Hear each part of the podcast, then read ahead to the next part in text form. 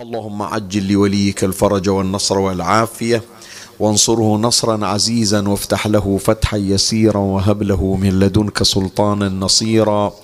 رب اشرح لي صدري ويسر لي أمري واحلل عقدة من لساني يفقه قولي. يا كاشف الكرب عن وجه أخيه الحسين اكشف كربي بجاه أخيك الحسين نادي عليا مظهر العجائب. تجده عونا لك في النوائب. كل هم وغم سينجلي بولايتك يا علي. يا علي يا علي يا أبا الغوث أغثني. يا فارس الحجاز أدركني بلطفك الخفي ولا تهلكني. يا مولاتي يا فاطمة بنت محمد أغيثيني. يا سيدتي دخل مولاتي الزهراء صلى الله عليك يا سيدي ويا مولاي يا رسول الله. صلى الله عليك وعلى آلك الطاهرين. فاز من اعتصم بكم وأمن من لجأ إليكم. يا ليتنا كنا معكم سادتي فنفوز فوزا عظيما.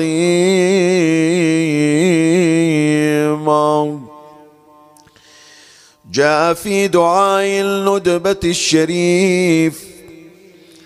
بسم الله الرحمن الرحيم. اللهم صل على محمد وآل محمد وعجل فرجهم. الحمد لله رب العالمين. وصلى الله على سيدنا محمد نبيه وسلم تسليما. اللهم لك الحمد على ما جرى به قضاؤك في أوليائك الذين استخلصتهم لنفسك ودينك. إذ اخترت لهم جزيل ما عندك من النعيم المقيم. الذي لا زوال له ولا اضمحلال برحمتك يا أرحم الراحمين. وصلى الله على سيدنا ونبينا محمد وآله الطاهرين. اللهم صل على محمد وآل محمد. اللهم صل على محمد وآل محمد. اللهم صل على محمد وآل محمد. العبارة التي قرأتها على مسامعكم من دعاء الندبة الشريف هي مدخل واستهلال لسرد سلسلة من المصائب التي مرت على نبينا محمد صلى الله عليه وآله وعلى أمير المؤمنين عليه السلام مرورا بالأئمة المعصومين صلوات الله عليهم حتى يصل الأمر إلى ذكر محن ومصائب إمامنا الحجة بن الحسن أرواحنا فداه. وينتهي هذا الدعاء بعرض محنة شيعة الإمام المنتظر في زمن غيبته. فأنت من تجي تقرأ الدعاء إن شاء الله يوم غد نوفق له. تلاحظ ابتداء من بداية الأنبياء وما مر عليهم إن شاء الله راح نتكلم في ليلة غد عن بعض من محن الأنبياء. حتى تأتي إلى محنة النبي صلى الله عليه وآله. والمحنة الكبرى لأمير المؤمنين عليه السلام. ثم تأتي بعد ذلك إلى المصائب والمحن والشدائد التي مرت على أهل البيت سلام الله عليهم. ثم تقف عند إمامنا المنتظر وكيف أنه غاب عن الأبصار وكيف أنه في أماكن متعددة من الكرة الأرضية وأن محنته متصلة بمحنة شيعته. فلهذا في الفقرات الأخيرة من دعاء الندبة أنت تناجي إمامنا الحجة أرواحنا فداه بغيبته بانقطاع صوته عن العالم بعدم وجود أحد يناغيه بعدم وجود أحد يسأل عنه بعدم وجود أحد يف بعدم وجود أحد يفتقد أمره. وهذا يسبب حرقة في قلوب شيعته. ثم بعد هذا تردف محنة الإمام بمحنة شيعته. وهذا كله إن شاء الله في نهاية هذه السلسلة المباركة راح نتوقف عند هذه المضامين المهدوية. وراح نبين كيف أن المهدوي الحقيقي يعيش حالة الألم. وهذا راح نبينه إن شاء الله في حلقة خاصة بعنوان مراتب العشق المهدوي. حب الإمام مو الحب اعتيادي لا. ولا تتصور هو واقف عند مرتبة معينة. يزداد المحب حرقة كلما تعرف على الإمام وكلما ملئ حبا للإمام. شلون الإمام الحسين عليه السلام بمقدار ما تعرفه هو عبرتك لأنه هو القائل أنا عبرة كل مؤمن وكل من عرف الحسين استعبر من أجل الحسين. وكلما زادت معرفتك بالإمام الحسين عليه السلام زادت عبرتك على الإمام الحسين. حتى تأتي إلى أكثر شخص في هذه الأيام وفي هذا العصر معرفة بالإمام وهو ولده الإمام المنتظر. عجل الله فرجه الشريف. فلما كان الإمام المنتظر أكثر الناس معرفة بجده الحسين قال فلأندبنك صباحا ومساء ولأبكين عليك بدل الدموع دما حتى أموت بلوعة المصاب وغصة الاكتئاب. إذا الناس كلها تبكي دموع أنا أبكي دم. وإذا الناس عندها موسم أنا 24 ساعة في ال 24 ساعة لا أفتأ من ذكر جدي الحسين. فإذا حبك للحسين يستوجب العبرة وحبك للإمام المهدي عليه السلام أيضا يستوجب العبرة دعاء الندبة هذا عطوك راتبة إلى كل جمعة وكل عيد. ليش؟ حتى يبذرون إليك البذرة.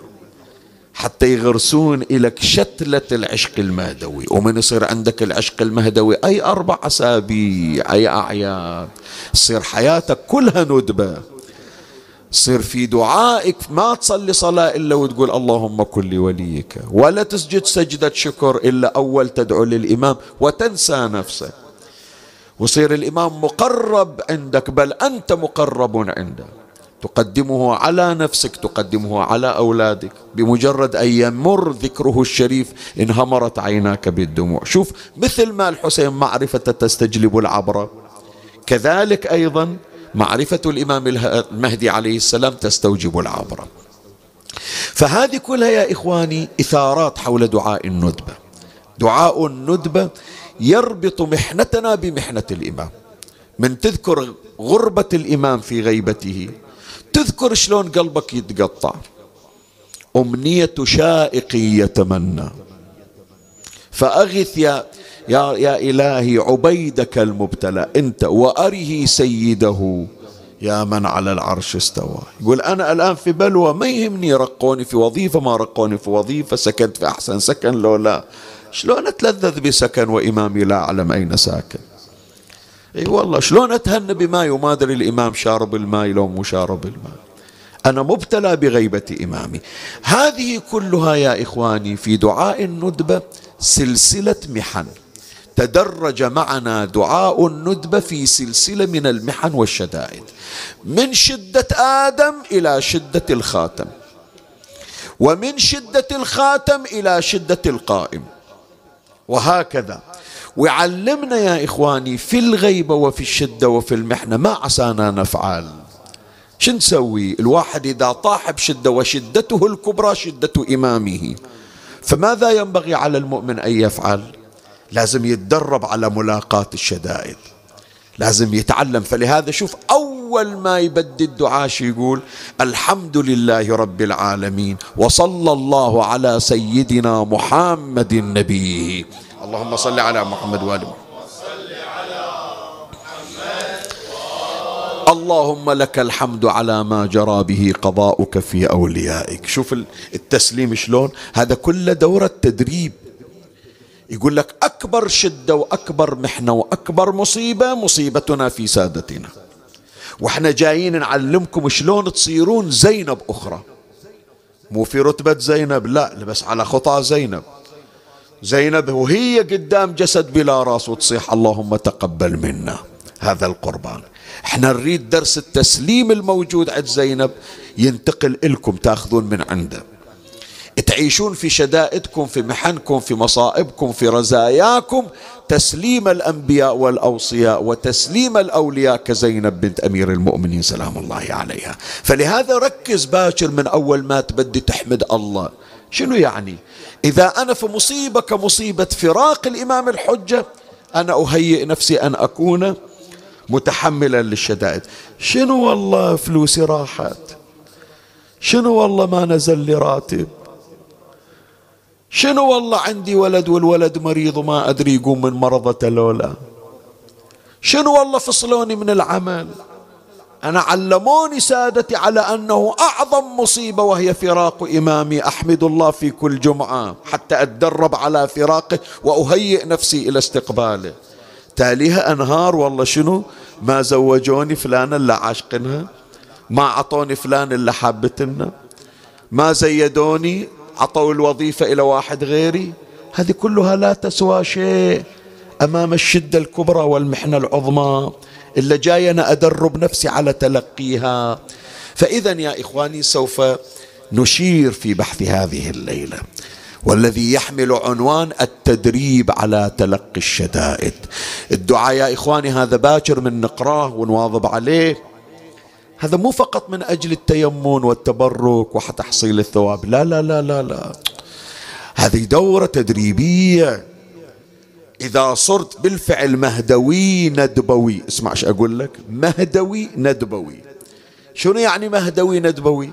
مهدوي يعني على خطى الإمام المهدي. يعني خلاص قبلت أن تكون في جندية الإمام المهدي. قبلك أحد جنوده. ودخلت الدورة التربوية في دعاء الندبة وهضمت دعاء الندبة. تاليها كل مصيبة تهون أمامك. مدام علموك أهل البيت بأن مصائب الأنبياء والمرسلين ومصائب آل محمد صلوات الله عليهم علموك كيف تتحملها حتى يأتي وقت الفرج. وعلموه كيف تتلقى شدائدها حتى يأتي وقت الظهور. فمن باب أولى المصائب هذه اللي تمر عليك في الدنيا لا شيء أمام المصيبة العظمى. صحيح لو لا؟ فإحنا إن شاء الله في بحث هذه الليلة ويحمل عنوان التدريب على تلقي الشدائد راح نذكر طرق التخلص من الشدائد طرق التغلب على الشدائد والمحن. اللي يقول شيخنا ما أنا قادر أتجاوز المصيبة. كل ما حاولت أقنع نفسي لا والله أشوف نفسي بعدي منهار. أتذكر الصدمة اللي مرت علي أتذكر المحنة اللي مرت علي أتذكر وضعي المادي أتذكر وضعي النفسي. مو قادر أتجاوز مرحلة الاكتئاب والوضع النفسي. إن شاء الله هذا المجلس الشريف هذا الموضوع في هذه الليلة يكون نافع ومجدي لأنه مو من عندي. معاذ الله أنه أنا أتلفظ بشيء من عندي على منبر الحسين وأنا الأقل. لكن هي مادة أهل البيت كلام أهل البيت وكلامهم نور وأمرهم رشد. نستضيء بنورهم ونرشد بهداهم صلوات الله عليهم. فراح نتحدث في بحث هذه الليلة عن أربع من طرق التخلص والتدريب على تلقي الشدائد. بحثنا بعنوان التدريب على تلقي الشدائد ويحتوي على طرق أربع أمر عليها تباعا. ومن الله أستمد العون والتوفيق ومن مولاي أبي الفضل العباس المدد. وألتمس منكم الدعاء وثلاثا بأعلى الأصوات. صلوا على محمد وآل محمد.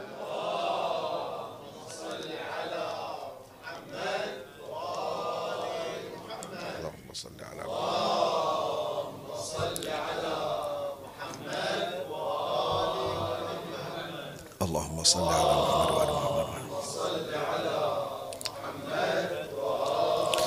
مولاي الكريم أنت حيثما كنت اسمعني وفرغ لي قلبك وأعرني سمعك وأقبل علي بكلك عنوان بحث هذه الليلة.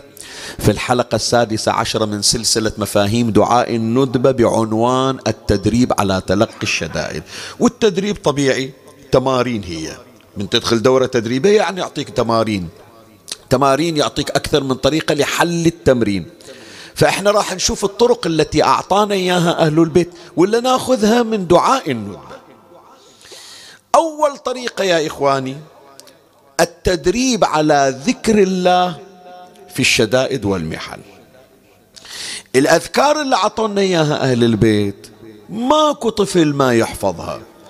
أكو طفل عمره ثلاث سنوات ما يعرف يقول الحمد لله رب العالمين. كلهم يعرفوا. من يشرب الماء انت بس تقول له بابا قول الحمد لله قال لك الحمد لله حافظنها هو. بس انت وظيفتك شنو؟ إلى ابنك من تقول له قول الحمد لله. يعني تذكر متى تحمد الله بعد الانتهاء من الشرب والطعام صح لو لا؟ وإلا ولدك حافظ معنى الحمد لله رب العالمين. لكن يذهل يشغل مشغول بالأكل ما يتذكر يقول الحمد لله. أنت وظيفتك شنو؟ تذكيرية. خاف تزعل من عندي؟ ترى إحنا وضعنا أحيانا مثل وضع الأطفال. إحنا صح نحمد الله بعد بعد الطعام نحمد الله بعد الشراب نحمد الله على النعمة. لكن من يجي وقت المصائب؟ أجرنا الله وإياكم من المصائب. نصير نفس ذاك الطفل اللي قاعد على السفرة وينسى يقول بسم الله وينسى يقول الحمد لله. لما تجي تقول له قول الحمد لله رب العالمين. قول إنا لله وإنا إليه راجعون. قول لا حول ولا قوة. حافظنها مو جاي تعلمه أنت ذكر جديد. بس هو مذهول. مذهول أن يستحضر الأذكار. واضحة؟ الطريقة الأولى يا إخواني حتى تصير عندك حالة انتصار وغلبة على الشدائد والمحن أنك تدرب نفسك في حياتك اليومية. مو ذاك البعيد الله يبجنمنا وإياكم المصائب. ما أقول إن شاء الله إذا صارت عندي فاتحة تالي بتذكر أقول الحمد لله. لا ولا أدعي على نفسي بالفواتح إيه إذا فنشوني من العمل إذا فصلوني ذيك الساعة راح أدرب نفسي. ما أقول هالكلام. ذيك الساعة أنت وين؟ في دورة تدريب؟ لو في دورة نعم ممارسة. أنت شايف واحد قالوا له يلا تفضل هذا امتحان مفاجئ قال أعطوني الكتاب براجع أول. شنو تراجع؟ إيش قاعد تسوي طول السنة؟ هذا اللي موجود عندنا بالمدارس وبالصفوف هم أيضا في مدرسة الحياة. فأنت الآن في طور المذاكرة لأنه سيأتيك امتحان. ومثل ما عندك في المدرسة والجامعة الدكتور أو الأستاذ يسوي لك امتحان مفاجئ. الحياة مدرسة. والوصاء والمصائب مدرسون ومعلمون. تعلمنا كيف نستقيم في الحياة وكيف نتفوق عليها. وأحيانا تجي مصيبة مثل الامتحان عاطنك موعد هذاك البعيد. وأحيانا أكثر المصائب تأتي دون سابق إنذار. ما تقول لك برز روحك باكر عندك مصيبة. لا هذا اللي ودع ولده يوم اللي طالع بالسيارة ما يدري بيتصلون إليه وبيقولون له تعال استلم ابنك من المشرحة. انصدم صدمة. لو يدري عنه ما طلع كان حطه داخل عينه. صحيح لو لا؟ فهو مطلوب من كل مؤمن أن يمارس الأذكار حتى إذا نزلت عليه مصيبة ذاك البعيد. خلاص قلبه مهيأ. مثل الطالب اللي داخل الصف وفاجأ الأستاذ بورقة امتحان قال حاضر عطني بدل الامتحان عشرة. أنا الحمد لله المنهج كله هاض منه. من المتفوق الأول في الحياة والأخرى أيضا نبينا محمد صلى الله عليه وآله.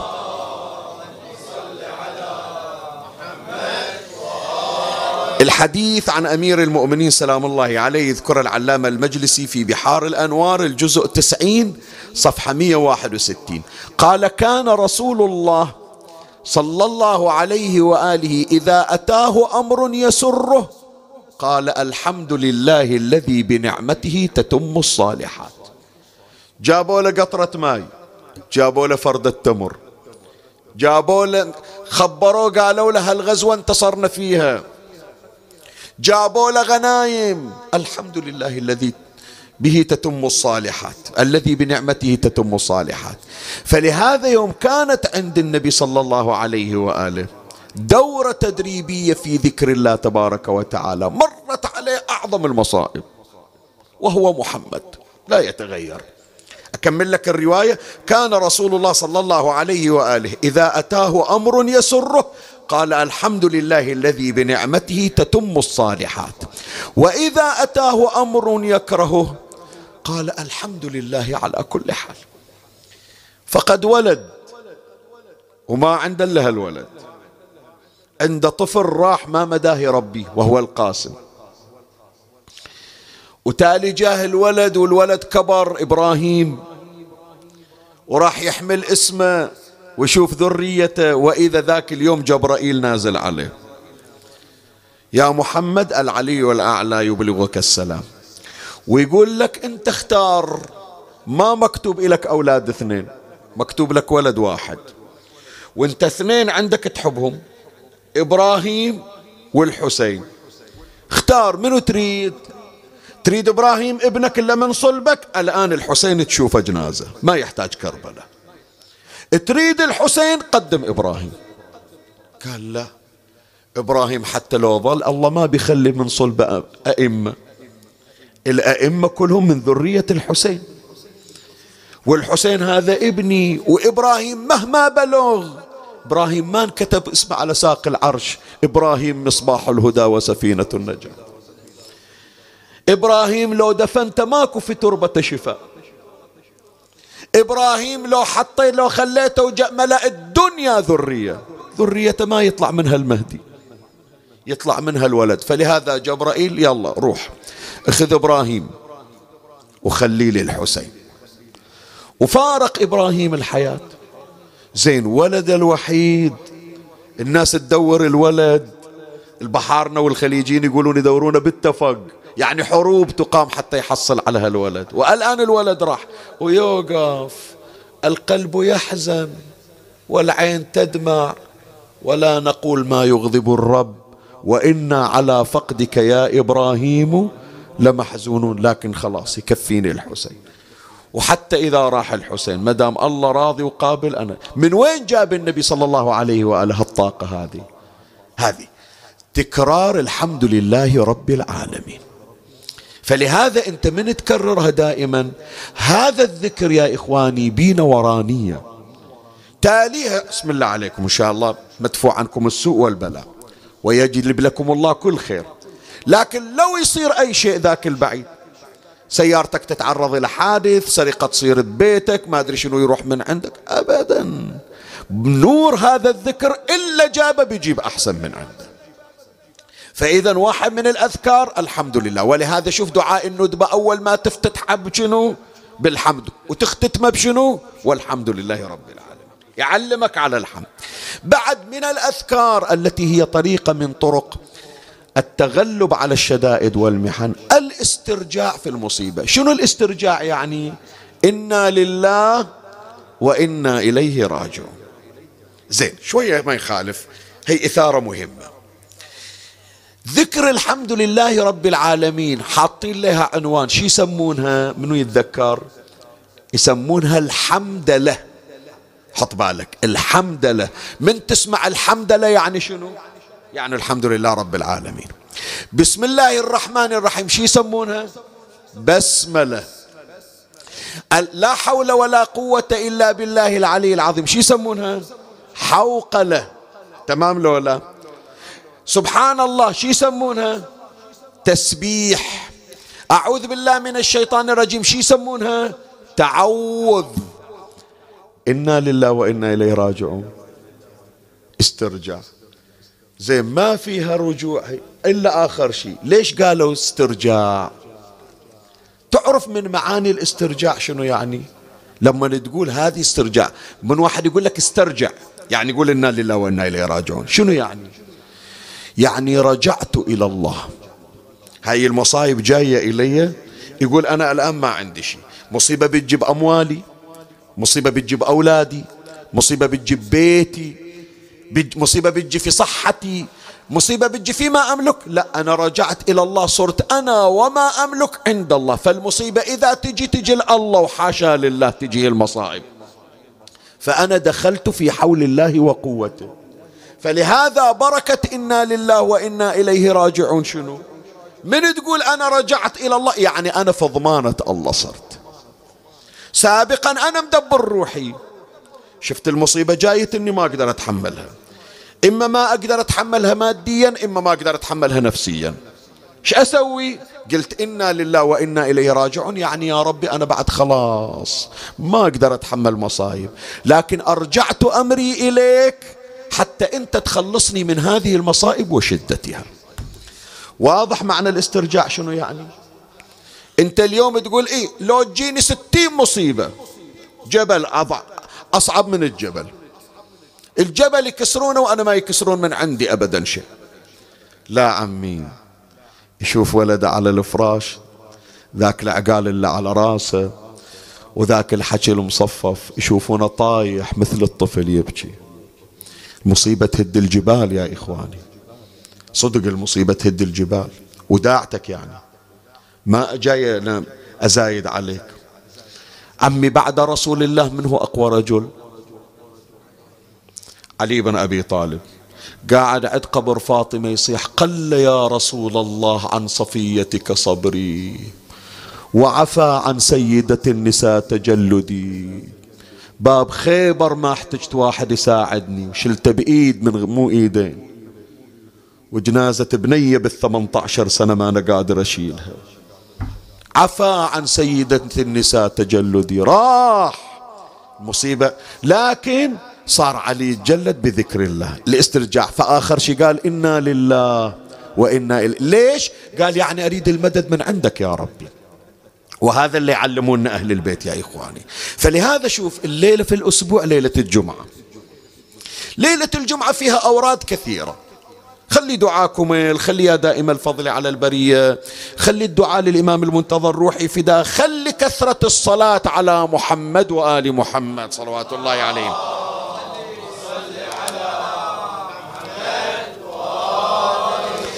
الليلة من ضمن أعمالها أكو أدعية خاصة بليلة الجمعة. هذا من ضمن الأدعية. أتمنى الشباب الله يبارك فيهم يقتطعونه ويحطونه في مقطع بروحه يستفيدون من عنده. وأحبائي أنتم الآن لو ويانا بالمجلس أو تتابعون حاولوا هذا الدعاء تضمونه عندكم وكرروه لأن إلى أثر روحاني. يعطينا إن شاء الله طاقة تحمل ويجنبنا المصائب والشدائد. الدعاء في بحار الأنوار الجزء 86 صفحة 290 هكذا ورد أدعوك يا الله دعاء من قد اشتدت فاقته وعظم جرمه وأشرف على الهلكة وضعفت قوته ومن لا يثق بشيء من عمله ولا يجد لفاقته سادا غيرك ولا لذنبه غافرا غيرك فقد هربت منك إليك. شنو يعني منك إليك؟ المصيبة جاية من عندك يا ربي. لكن أنا لجأت إليك حتى تخلصني من هالمصيبة الجاية. فقد هربت منك إليك غير مستنكف ولا مستكبر. ما أقول والله عندي فلوس وعندي جاه وعندي ناس تساعدني. لا ما عندي غيرك يا ربي. غير مستنكف ولا مستكبر عن عبادتك. يا أنس كل مستجير يا سند كل فقير. اللي يقول لي شيخنا عندي دين مراضين حل. كررها يا سند كل فقير. كل واحد يشوف نفس المصيبة اللي عنده شي حلها يا نور المستوحشين في الظلم. يا عالما شنو يعني لا يعلم؟ يا عالما لا يعلم. ما يحتاج أقول لك يا رب حاجتي أنت أعلم مني بحاجتي. فإن شاء الله تكررون هذه هذه الأوراد. وهذا الدعاء تحديدا ينجينا الله من المصائب ويعيننا على التغلب على المحن ببركة محمد وآل محمد صلوات الله عليهم.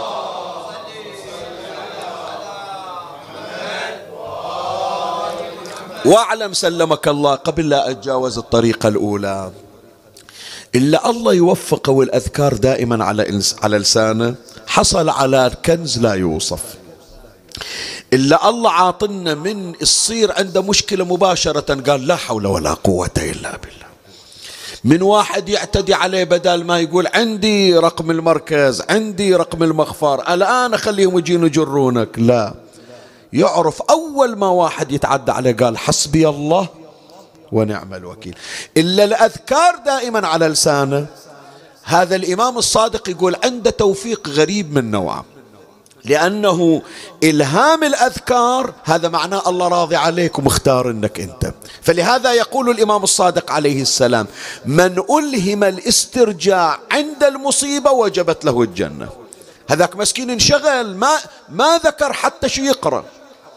والله أنا أدري يا جماعة بعض الأشخاص يخبرني يقول لي شيخنا أبا أتذكر إيش أقول أنسى حتى سورة الحمد ما ما أستحضرها. من هول المصيبة اللي عندي. جيت إلى زوجتي أسمعها تصرخ أريد أقرأ عليها ذكر حتى السور اللي أقرأها بالصلاة راحت عن بالي. بس لما واحد الله يوفقه. وهي يشوف من الأسرار ما أدري الآن إلا وياي بالمجلس أو إلا يسمعونا مرت عليهم هالحالة لو لا. مرة يودون مريض إلى المستشفى والكل من العائلة مذهول. لا يتذكرون يطلعون صدقة لا يتذكرون يقرون دعاء لا يتذكرون يقرون عليه سبع مرات سورة الفاتحة. كل هذا مو متذكرينه. ما يشوفون وإذا واحد مر عليهم. إيش في مريضكم؟ والله يتوجع راح يدخلون عملية. إيه اقرأوا عليه زيارة عاشوراء اقرأوا عليه حديث الكساء. هذا ويمشي اللي جا خبرهم مشى أو اللي إجت خبرتهم مشت. هذا مندوب من الله. هذا رسول من الله إليك. اجوا إلك حتى يقول لك الله أنا وياك اذكروني أذكركم. بس أنت تجيب ذكري شوف أنا إيش راح أوقف لك أفتح لك أبواب الفرج. فلا حرمنا الله وإياكم. لا ذكر الله ولا ذكر سادتنا محمد وآل محمد صلوات الله عليه.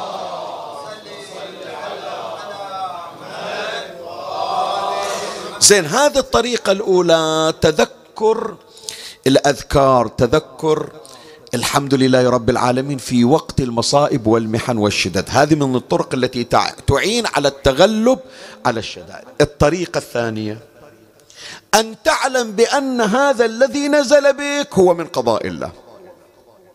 وأنت كإنسان مؤمن مطلوب من عندك أن تسلم بقضاء الله.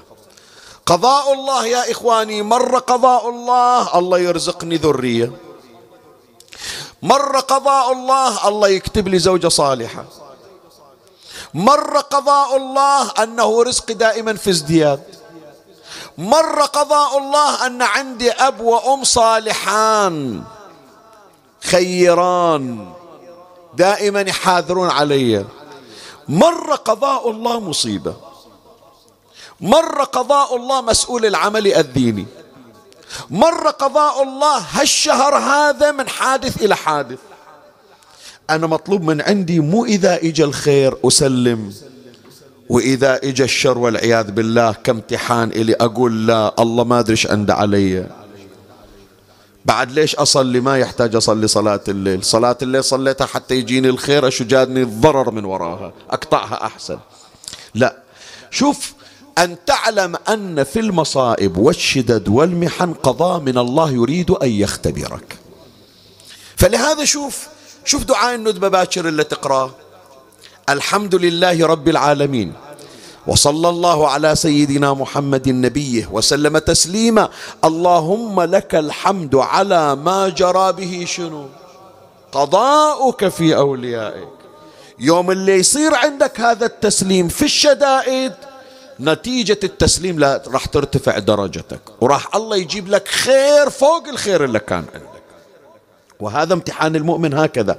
فلهذا الرواية الشريفة الرواية عن نبينا محمد صلى الله عليه وآله. اللهم صل على محمد وآل محمد. في بحار الأنوار الجزء 79 صفحة 132 قال رسول الله صلى الله عليه وآله يقول الله عز وجل من لم يرضى بقضائي أنا كاتب لك هالسنة بتجيك أكثر من مصيبة. راح أعوضك محلها لكن لازم تصبر هالسنة. لا ما أصبر. زين ما تصبر اسمع شو يقول النبي. يقول الله عز وجل من لم يرضى بقضائي ولم يشكر لنعمائي ولم يصبر على بلائي فليتخذ ربا سواي. روح دور لك رب غير اللي يدللك. أنا لا تقول جاي أريد لك الضرر لا بس أنا أريد أصنع من عندك إنسان قوي. وأريد أخلق من عندك إنسان مؤمن. إذا بس على واحد حصل كم فلس مو بس الفلوس إلك. حتى ذاك الملحد يمكن عنده فلوس أكثر من عندك. بس ميزتك أنت أنك تحمدني وتشكرني على السراء والضراء. وأريد أصنع من عندك قلب مسلم لأمري. شوف عمي من نجي نقرأ إلى العباس أول ما تشهد إلى تشهد له؟ أشهد لك بالتسليم والتصديق. شفينك تنقطع؟ أخذ لو عندي غير هالشفين بعد سلمته. عينك تروح أريد العين الثانية بعد. تتقطع وصلة وصلة. قال ولا اخلي الحسين يشيلني يشيل ولد علي الأكبر. أبا عبد الله بحق أمك عليك دعني أموت في مكاني. طالبنها من الله أتقطع في سبيلك. هذا قضاء الله. بهذا القضاء سيعوضني الله بجناحين أخضرين أطير بهما مع الملائكة. شوف اللي عندهم يقين وعندهم إيمان. ولهذا يا أحبائي رواية جدا مهمة. تعرفنا أن الله لما يقضي علينا شيء ويفرض علينا شيء شلون يصنع هذا القضاء من عندنا قلوب مؤمنة حقيقية.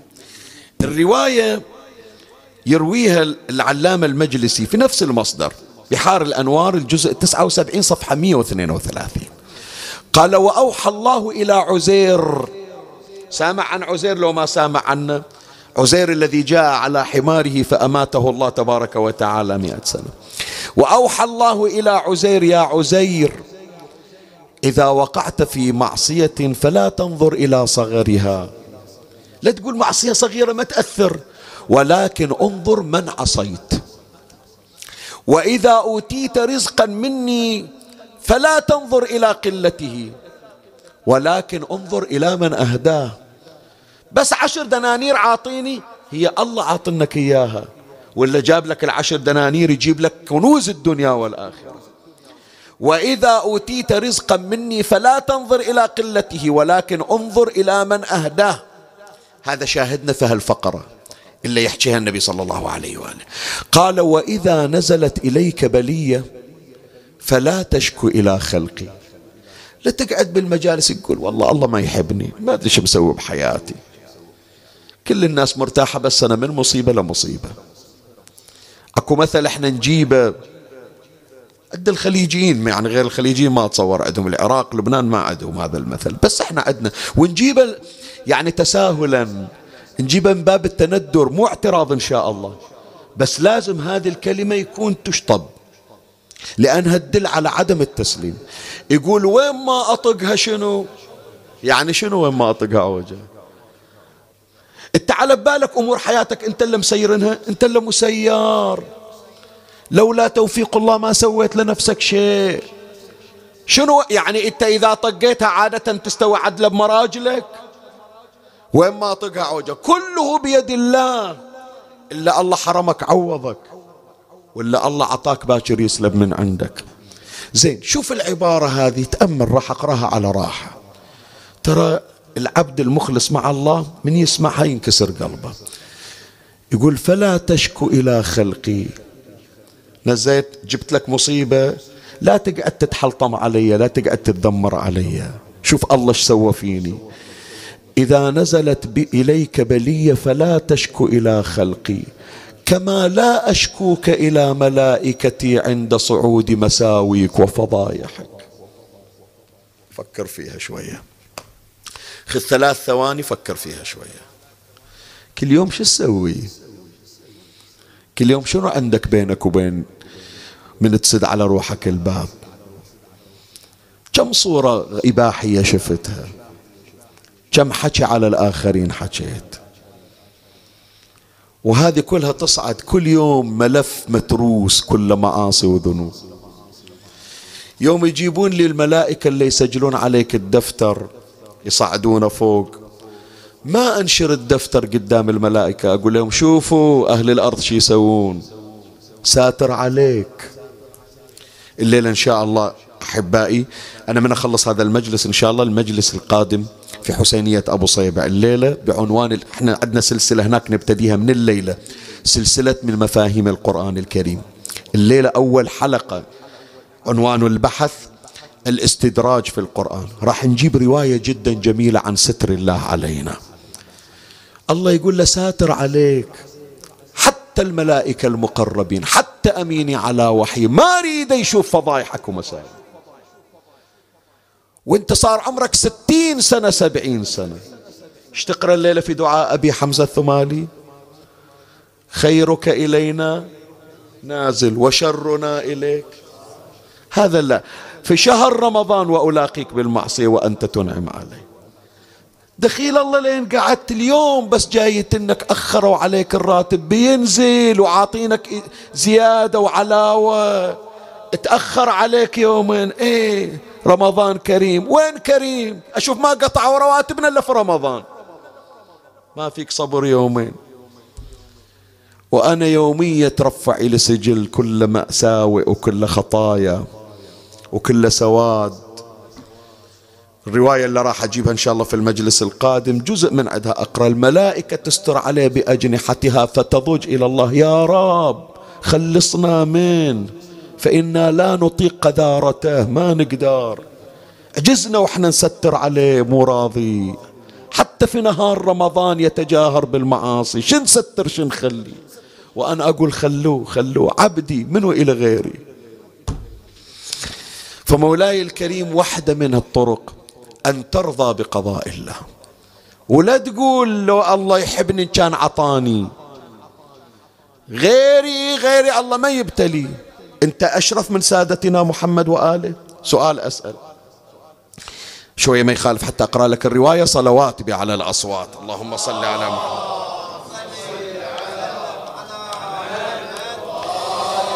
راح أجيب لك رواية عن الإمام موسى ابن جعفر عليه السلام. حتى تعرف الإمام الكاظم شنو من معاناة. خلي السجن إحنا ما نتذكر إلا السجن. تعرف بأن أهل البيت عندهم حالات من البلاء تجيهم بشكل مستمر؟ تدري لو ما تدري. يعني واحد منهم الإمام الصادق عليه السلام. مبتلى بفقد الأولاد. من يجيبون له ولد مات. فقد مجموعة من الأطفال الصغار. وكل يوم شايلين له جنازة من أولاده. من أقول كل يوم مو بشكل يومي يعني بس باستمرار يفقد أولاد مبتلى الإمام الصادق بفقد الأولاد. الإمام الكاظم عليه السلام مبتلى بكثرة الأمراض. اسمعوا يا أحبائي اللي من يصير عندكم مريض توسلتم إلى الله بموسى ابن جعفر. شيخ الوائلي رحمة الله عليه لما قالوا له بنتك عينها ما راح تشوف هذه القزازة مردت عينها مرض. قطعة من عينها وقعت. مستحيل راح تشوف. وفزع للإمام الكاظم طلع. من بغداد إلى الكاظمية مشاي. إجا مشي إلى الإمام الكاظم. وقال له إحنا نذكر قضاياكم وفضائلكم ومعاجزكم اللي موجودة بالكتب. اليوم أريد أشوف هي المعاجز بنتي هناك. بعدها بنية ما أريد عينها تروح. ورجع ورا أسبوع من شالوا اللفافة. الطبيب الأرمني مستعجب حط إيده على راسه. قال مستحيل شلون تشوف؟ تشوف أحسن من العين الصحيحة. زين هذا اللي هو سبب في شفاء الأمراض. موسى ابن جعفر تعرف لو ما تعرف؟ هذه الرواية راح أقرأ لك. كلام الإمام الكاظم. الأمراض ما تفارق موسى ابن جعفر يطلع من مرض ويطب بمرض. تدري لو ما تدري؟ والله وداعتك. بالسنة الواحدة عند المرض من يكلب بجسم الإمام يستمر وياه وهو سبب في شفاء مرضى خلي أقرأ لك الرواية. الرواية في بحار الأنوار الجزء 59 صفحة 102 قال الإمام الكاظم عليه السلام اسمع الكلمة تعور القلب طبعا إني لموعوك منذ سبعة أشهر. مريض والمرض مثل ما يقولون هاد حيلة سبعة أشهر مو قادر. إني لموعوك منذ سبعة أشهر. ولقد وعك ابني اثني عشر شهرا. تخيل تخيل معاناة الإمام. هو مريض مو قادر من يقوم متعب ويجيبون له المرضى سيدي امسح عليه سيدي ادعي له. ويصير شباب سبب في شفاء غيره. وهو الإمام سبعة أشهر المرض. شوف شو يوصف الإمام المرض. يقول وقد تضا وهي تضاعف علينا. يقول السنة هذه بالذات المرض أكثر من أي سنة وهي تضاعف علينا. أشعرت أنها لا تأخذ في الجسد كله وربما أخذت في أعلى الجسد ولم تأخذ في أسفله وربما أخذت في أسفله ولم تأخذ في أعلى الجسد. مرة الرأس مرة طلع الوجع من الرأس نزل بالأقدام. وهكذا المرض يتنقل بالإمام. سبعة أشهر كل سنة عنده مرض. يقول وأولادي أكثر من عندي. ليش ما قال أنا باب الشفاء؟ ليش ما قال يقرون بزيارتي فبكم يشفى المريض؟ أنا اللي يكون سبب لشفاء المرضى تاليها أنا ما أشفى شلون أصير؟ هذا التسليم لقضاء الله. هذا إذا الطريقة الثانية أن نعتقد بأن ما يأتينا من الله وهذا امتحان يريد يشوف إيماننا. اثنين الطريقة الثالثة حتى تتغلب على الشدة وعلى المصيبة تذكر المصيبة التي هي أكبر. أي ما يقولون والجرح يسكنه الذي هو أألم. فمن تشوف مصيبتك مهما عظمت أكو مصيبة أعظم تتذكرها تنسيك كل المصائب. سيد الكائنات وأشرف الخلق حبيب إله العالمين أبو القاسم محمد صلى الله عليه وآله.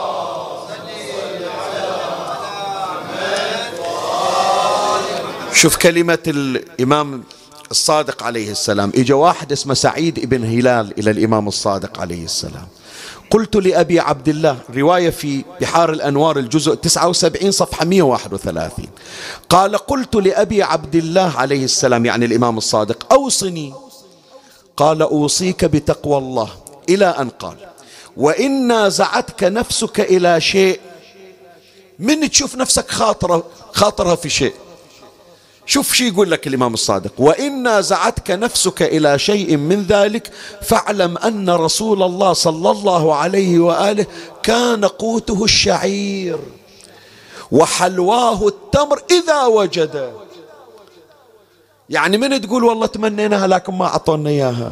قول رسول الله اللي هو أشرف الخلق ما كان يأكل مثل ما آكل. فعندك أسوة بمن؟ برسول الله. شوف العبارة. قال ووقوده السعف. وإذا أصبت بمصيبة فاذكر مصابك برسول الله صلى الله عليه وآله فإن الناس لن يصابوا بمثله. من تشوف نفسك نازلة عليك مصيبة؟ قول مصيبتي بالنبي ومصيبتي بأهل البيت ومصيبتي بالحسين ومصيبتي بغيبة صاحب الزمان. هذه تهون كل المصائب. فلهذا يا إخواني الطريقة الثالثة دائما أن نتذكر مصابنا بأهل البيت. ليلة عاشر ليلة العاشر من المحرم. شوف عمي زينب شلون صارت زينب؟ سؤال.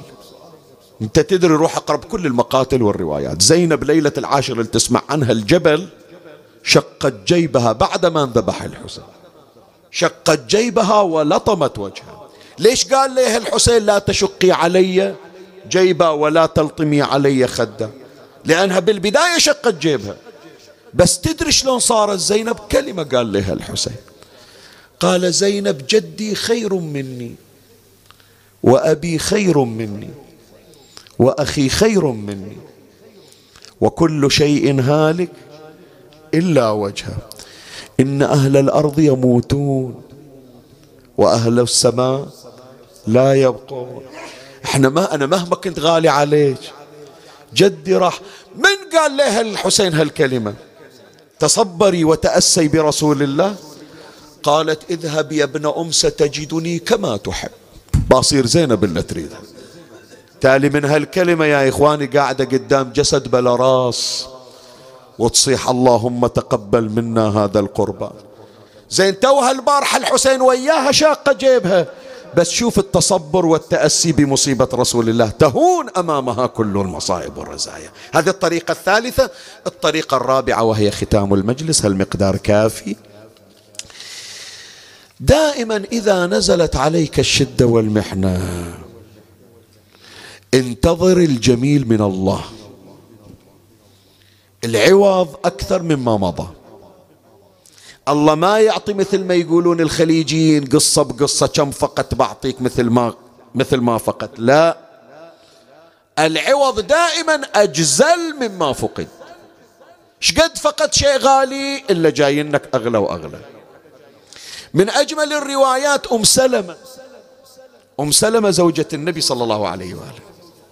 سمعت حديث من رسول الله. خلي أقرأ لك الرواية. الرواية في بحار الأنوار.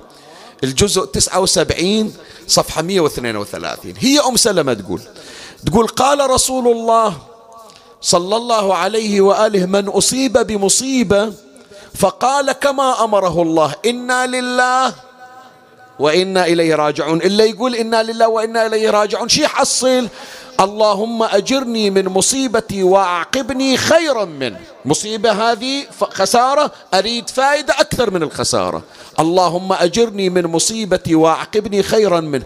فعل الله ذلك. أعطاها ثواب وأجر وعوض بأحسن مما فقد. تقول أم سلمة فقد زوج أبو سلمة. أبو سلمة إنسان مؤمن. وأخو النبي من الرضاعة. وين أحصل زوج وأنا الآن كبيرة في السن؟ منو راح يجي يدق بابي؟ هي تقول. قالت فلما توفي أبو سلمة قلت قلت هالكلمة اللي علمني إياها النبي. ثم قلت ومن مثل أبي سلمة؟ أنا قايلت إنها دعاء أن الله يعوضني أحسن مما فقدت. بس أبو سلمة منو يجي أحسن من عنده؟ شوف إيش قالت. فأعقبني الله برسوله فتزوج. تاليها يوم قلتها بصدق مو أبو سلمة.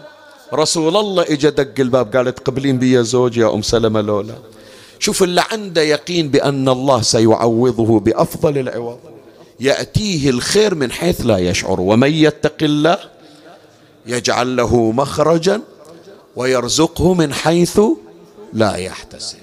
فيا أحبائي خلاص هذا المجلس مكتفي. إذا يوم من الأيام إجتك شدة ومحنة الله يبعد عنك الشدائد والمحن. ولا يسمعونا إذا واحد طايح بمحنة أو شدة قل يا رب أنتظر الجميل منك. أنا الآن راح أصبر كما أمرتني. لكن أنتظر العوض الجميل. ولا عندها اليقين عمي هذا تعال شوف إيش الله يعطي. يا زينب كيف رأيت صنع الله بأخيك وأهل بيتك؟ ترى بعدها مقلوب على وجهه في كرب. منثر لحمة يمين وشمال. وهذا راسه جايبينه بطشت حاطينه. إيش تردين نسوي بعد أكثر؟ عظامة أخوك رضيناها. راس أخوك طفنا به من بلد إلى بلد. جسده خليناه عاري ما عنده حتى خرقة ستر عن حرارة الشمس. إيش رأيك زينب؟ كيف رأيتي صنع الله؟ بأخيك وأهل بيتك. قالت ما رأيت إلا جميلة أنا ما طالع الآن. أطالع وراء ألف سنة عشرين مليون تمشي مشاية لأخويا. أطالع قبة الذهب الناس تراكض على البيرق اللي يرفرف عليها يتمسحون به أنتظر تلبيات راح تصير الأخوية مثل ما صارت لله تلبيات. اجى عرف الناس تصيح لبيك اللهم لبيك وبكربلاء تصيح لبيك يا حسين. لبالك كسرتني انت صنعت من زينب زينب عظمى راح أزلزل كيانك. لبالك راح تهز من عندي شعرة أنا زينب بنت علي. لبالك الحكي يكسرني أنا جنازة أخويا قدام عيني شفتها ما انكسرت ما شاف من عندي شمر دمعة على عيني. أنا صنيعة علي. أنا صنيعة حسين. أنا تربية جدي رسول الله. بعد إيش صابرة زينب؟ قالت ولا تهزني. قال أشوفي لمتى راح تتحملي. إلا أطلعك يودونك من سوق إلى سوق. إلا أخليك فرجة وشماتة يا زينب. ذولا أولادك المدللين اللي يجيب لهم أبو فاضل الماي والله لخلي الناس تصدق عليهم. غير أبوك يسمونه حلال المشاكل؟ أوديك هناك صوب قبره وأخلي الناس تتفرج عليك يا زينب. وطلع زينب بنت علي وطيف بها في الأسواق في الكوفة. والناس ينادون خارجية. هذه اللي يسمونها إخت عباس خارجية. وهي تقول نحن سبايا محمد نحن لسنا خوارج. شوية وإذا جاي طفل من أهل الكوفة شايل بإيده تمر وجوز جوعان مطلعت لنا أمة وخافت يجوع بالطريق. واحد من عيال الحسين ثلاثة أيام ما ماكل. جيبون لهم قرصة خبز شاف التمر والجوز ذب روحه من على الناقة. يا الله يا غيرة الله يا صاحب الزمان. ذاك بعد الطفل الكوفي شاف طفل جوعان والطفل يحن على الطفل. قال تريد أعطيك من عندي؟ وإذا بزينب بنت علي رمت بنفسها من على الناقة. يا غيارة يا أهل الغيرة. وأقبلت تأخذ التمر والجوز وتنادي يا أهل الكوفة إن الصدق علينا حرام. ولي خلي أسمع صوتك ون الليلة. والله علينا علينا علينا إشمال الناس تتصدق. علينا وعمت عين اليصد بالعين لينا. إيه عمت عين اليصد بالعين.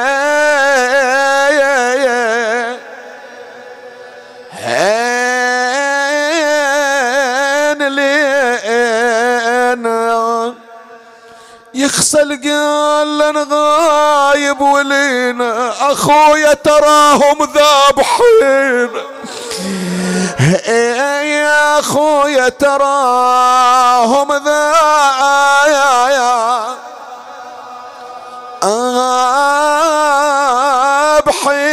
ذابحين شن زين العابدين يقول لها عم شيلي راسك شايفه هناك بعيد إحنا بالكوفة واقفين. شوفي آخر هالدرب. هناك أكو قبر. تدرين إلمن؟ قالت أشم الريحة. ريحة الحضن الحنون. قال هناك حلال المشاكل علي يا عم. قالت خلي أحكي وياه يمكن يسمعني. من غير ما أرفع صوتي. صاحت زينب. أنا ما واحد خيالي يشوفه. تالي شافوني أهالي الكوفة. على الجمل ويد بحبل مجتوفة. وانضرب لو أحكي فد حجاية خذ يا ناعي معصبي وطر الفلا.